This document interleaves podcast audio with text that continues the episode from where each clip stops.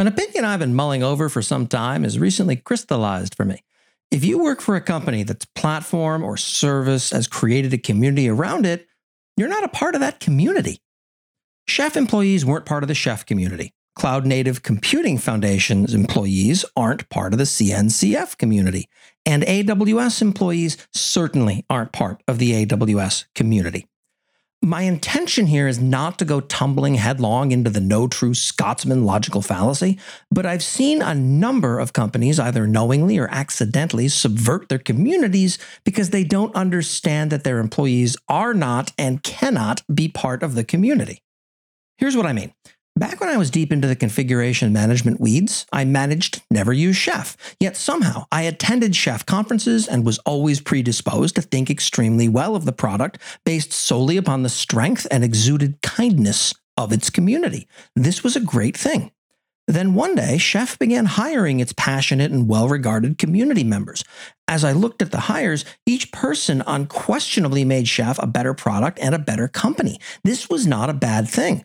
But soon the entire community seemed to be chef employees talking to other people whose email address ended in chef's domain. This was a bad thing for the community as a whole. To understand why chef's community had a problem, it helps to understand what a community is with regard to a platform or tool. Communities generally emerge from a place of shared suffering, or more optimistically, a certain esprit de corps amongst users of a given offering. Communities have fundamentally shifted the ways that people engage with buying and using commercial software.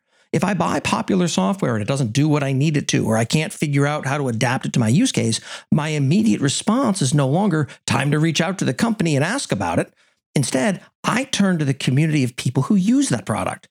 Once upon a time, that meant joining an IRC channel or a mailing list. Today, that may well mean looking at Stack Overflow or popping into that community's Slack or Discord. And of course, asking people you trust in your circles whether you're doing something right or wrong is always a good move. The best communities are the ones that spring up organically, whether from love or from pain. I have to use this thing, it sucks in some ways. How do the rest of you wrestle it into submission? Is the subtext underlying most questions in community forums. This is inherently at odds with companies' stated positions, which carry a subtext of our product is awesome and you should use it more, scaling it particularly in whatever direction best aligns with our pricing model so you can give us money faster.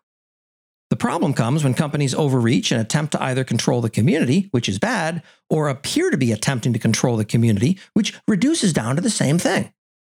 What companies underestimate is how much a trusted voice in a community can make or break a product's reputation among a significant subset of its potential market. If a company owns or appears to sway those voices, the company loses out. AWS is a fascinating example in this direction. You probably knew I was going to get around to my favorite cloud provider sooner or later. I could instead talk about the CNCF's approach to community, but I do try to only kick one beehive at a time, lest I get stung to death. Originally, AWS manifested its community by crowning community heroes, a collection of voices in the community who had demonstrated both expertise with the platform along with a willingness to share their knowledge. It's proved a valuable way to identify folks doing things in public to help the rest of us learn. And I've met some truly great community heroes over the years, including Eric Hammond, Ben Kehoe, Matt Coulter, Ben Whaley, and many, many more. In recent years, AWS expanded its programs to include AWS Community Builders, of which I'm a member. Incidentally, I highly recommend the program, though I confess that I have absolutely no idea why they invited me. Community Builders casts a far broader net than AWS Heroes and picks up rising voices that aren't yet being recognized as notably within the community. I like this approach to nurturing the community with the caveat that it feels like AWS is trying to capture more and more of the community under its own umbrella. It's toeing the line between fostering its community and appearing to control it.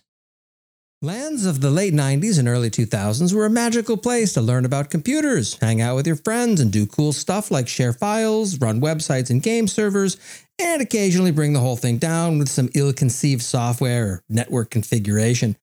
That's not how things are done anymore. But what if we could have a 90s style LAN experience along with the best parts of the 21st century internet, most of which are very hard to find these days? Tailscale thinks we can, and I'm inclined to agree. With Tailscale, I can use trusted identity providers like Google or Okta or GitHub to authenticate users and automatically generate and rotate keys to authenticate devices I've added to my network. I can then share access to those devices with friends and teammates or tag devices to give my team broader access. And that's the magic of it. Your data is protected by the simple yet powerful social dynamics of small groups that you trust. Try now. It's free forever for personal use. I've been using it for almost two years personally and am moderately annoyed that they haven't attempted to charge me for what has become an absolutely essential to my workflow service. I don't have a problem with AWS hiring from its community. There's certainly no risk of running out of AWS users who are learning in public. The challenge is when community members they hire don't internalize that their role has fundamentally changed. Let me draw you a picture. As an AWS community member, you might very well respond to an application architecture question with something akin to, and for this part, you want to use Google Cloud Run because AWS's container offerings are convoluted, expose too many abstractions, and frankly, seem to be competing for mindshare with one another rather than solving customer problems. If you were to say that as an AWS employee, it's hard to imagine that the AWS container service team doesn't come for you with knives out, or that the marketing department starts carrying a subtle grudge. You can't live in both the community and take home an AWS paycheck. You've lost your status as a trustworthy third party. Extend that logic to community members who see the community program path as a gateway to future employment opportunities, which it absolutely is. Are those members as likely to say accurate but unflattering things about the community's core product focus? Corporate overfocus on the community weakens that community. There's no way around it.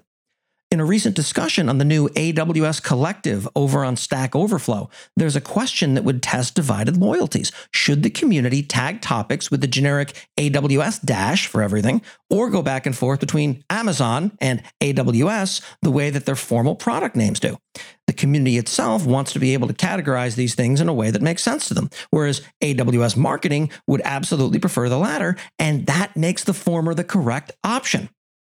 All of this is to say, if you equate community as being the same thing as people we can market to, then you're inherently misjudging what community means. You're also on the inside, and community does not include you.